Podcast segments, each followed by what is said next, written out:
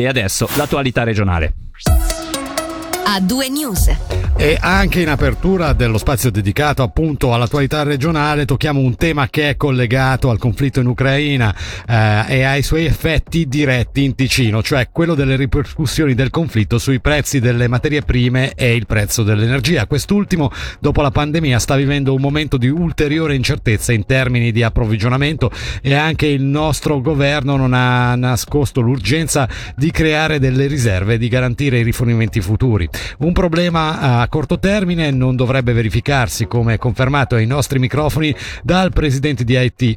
Secondo Giovanni Leonardi è comunque difficile prevedere con precisione cosa accadrà, ma i prezzi dell'energia in Ticino, così come in Svizzera, potrebbero salire fino al 40% nel giro di un anno la pressione sui prezzi la riscontravamo già verso la fine della pandemia, oramai, ossia già 3-4 mesi fa. Se prendiamo il gas abbiamo avuto un'esplosione dei prezzi 4-5 volte più caro e questo a medio termine rischia di ripercuotersi sulle economie domestiche, come un po' tutta l'energia in generale, il gas, la benzina, l'elettricità, eccetera, eccetera. Alla fine dell'anno quanto potrebbe costare tutto quello che sta accadendo? Questo dipenderà un po' dal distributore, da come si è approvvigionato in, in passato e da come gestisce il, il, portafoglio. Se prendiamo l'esempio dell'elettricità, la bolletta è composta da circa un terzo il prezzo dell'energia, un terzo le tasse, un terzo la rete. Ora questo terzo dell'energia rischia di seguire un po' il gas e aumentare di un fattore 2-3 fino a 4. L'anno prossimo sicuramente in bolletta in alcune zone della Svizzera del cantone vedremo un 20, 30, 40% in più. Noi dipendiamo almeno al 70-75% dall'estero.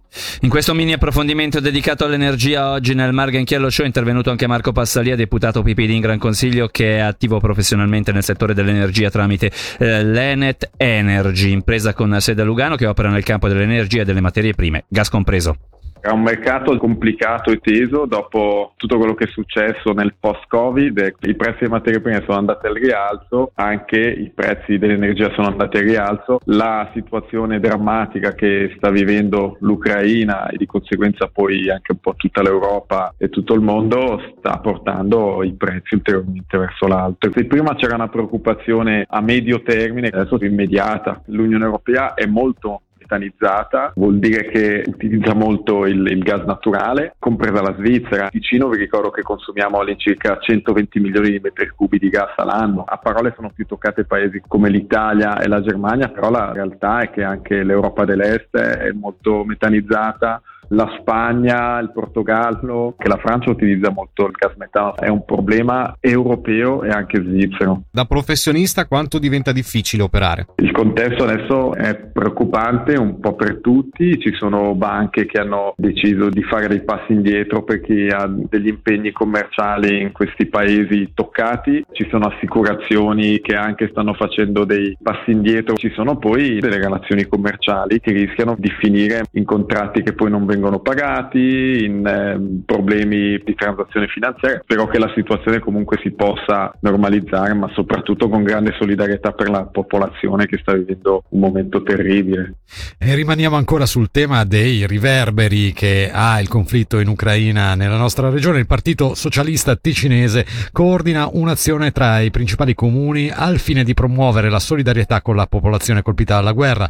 A Bellinzona, Lugano, Locarno, Mendrisio e Chiasso e in molti altri comuni è stato depositato un atto parlamentare da parte di gruppi PS o gruppi misti di sinistra. Il Partito Socialista sta chiedendo alle città e ai comuni ticinesi di condannare fermamente l'aggressione russa e la guerra e di segnalare al Consiglio di Stato e al Consiglio federale la propria disponibilità a collaborare concretamente nell'accoglienza sul territorio comunale di profughi in fuga dall'Ucraina. Eh, viene inoltre chiesto di identificare e mettere a disposizione eventuali opportunità logistiche di accoglienza, promuovere e coordinare tra la cittadinanza l'eventuale accoglienza presso privati privati e di sostenere le organizzazioni che stanno raccogliendo materiale sanitario di prima necessità da inviare nella zona di guerra. Voltiamo pagina, ha riportato ferite leggere l'uomo che sabato sera si è ribaltato con la sua auto sull'autostrada N13 allo stallo. Il 51enne è stato trasportato all'ospedale di Bellinzona.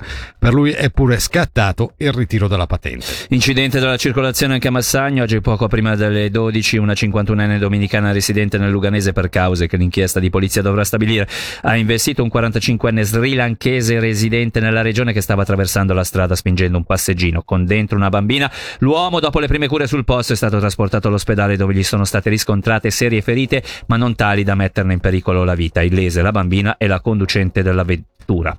Adesso Gerardina ha trovato con Sognare e Sognare e poi il resto dell'attualità regionale di A2 News su Radio Ticino.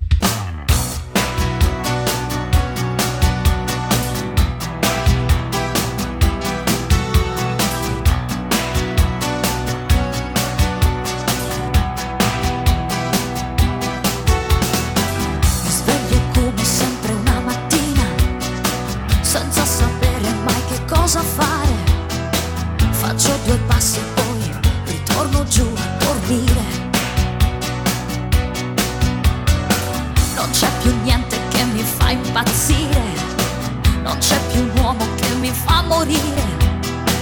L'unica cosa bella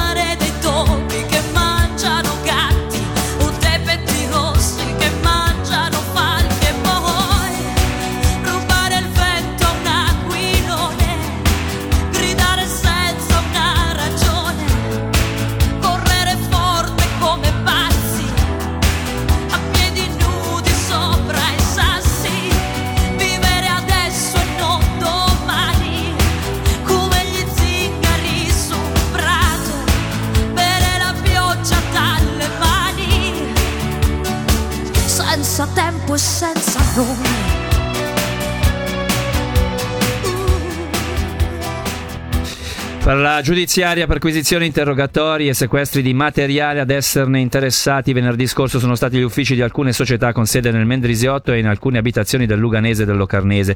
Lo hanno comunicato il Ministero Pubblico alla Polizia Cantonale. Nell'ambito di un'articolata inchiesta partita nell'autunno del 2021 e svolta in collaborazione con i carabinieri di Asti, gli accertamenti hanno visto impiegati anche agenti dell'Ufficio federale della dogana e della sicurezza dei confini e sono stati finalizzati a comprendere se sussistano i presupposti di reati di natura penale con riferimento ad attività di riciclaggio e ricettazione attraverso una piccola fonderia o un ufficio cambi del provento di innumerevoli furti con scasso avvenuti soprattutto in Piemonte, Lombardia e Liguria. L'intervento ha evidenziato diverse possibili anomalie che saranno oggetto di approfondimenti. Al vaglio c'è in particolare la posizione di tre persone poste in stato di fermo, un 61enne e un 31enne, entrambi cittadini italiani, rispettivamente dimoranti nel Mendrisiotto e nel Locarnese, nonché di un 38enne cittadino svizzero residente nel Luganese. Le ipotesi di reato sono quelle di riciclaggio aggravato, ricettazione aggravata e falsità in documenti. L'inchiesta è coordinata dalla procuratrice pubblica Margherita Lanzillo. Non sono ancora note le cause dell'incendio scoppiato intorno alle 15 in uno stabile industriale di via Industria Riva San Vitale. Stando a Rescue Media, le fiamme hanno interessato i filtri dell'impianto di aspirazione dello stabile. Il pronto intervento del gruppo di picchetto dei pompieri del centro di soccorso del Mendrisiotto ha impedito il propagarsi delle fiamme. Una volta domate, queste e i pompieri hanno raffreddato e aerato i locali ed effettuato tutti i controlli del caso. Non si registrano feriti. Passaggio di testimone al servizio di pronto soccorso dell'ospedale regionale di Lugano. La, dottore- la dottoressa Roberta Petrino subentrerà da domani all'attuale responsabile del pronto soccorso Mattia Lepori. Il nuovo primario del pronto soccorso dell'ospedale di Lugano vanta diverse specializzazioni, tra cui quelle di medicina interna d'urgenza e medicina d'emergenza. E ci spostiamo a Locarno dove avanza progressivamente l'introduzione della limitazione di velocità a 30 km orari in vari comparti della città, prevalentemente a carattere residenziale. Il quartiere Saleggi non ha fatto eccezione. Al termine dell'iter di approvazione dell'apposita segnaletica, i lavori per configurare il comparto quale zona 30 possono in gio- passano in, scusate, in questi giorni alla fase esecutiva. L'entrata in vigore del nuovo limite di velocità nel quartiere Saleggi è prevista nel corso del prossimo mese di giugno. In Valle Maggio invece l'associazione degli artigiani ha reso noto che fra poco più di due settimane, più precisamente il 16 marzo, si terrà l'assemblea dell'associazione. L'evento è previsto nell'ex sala comunale di Aurigeno.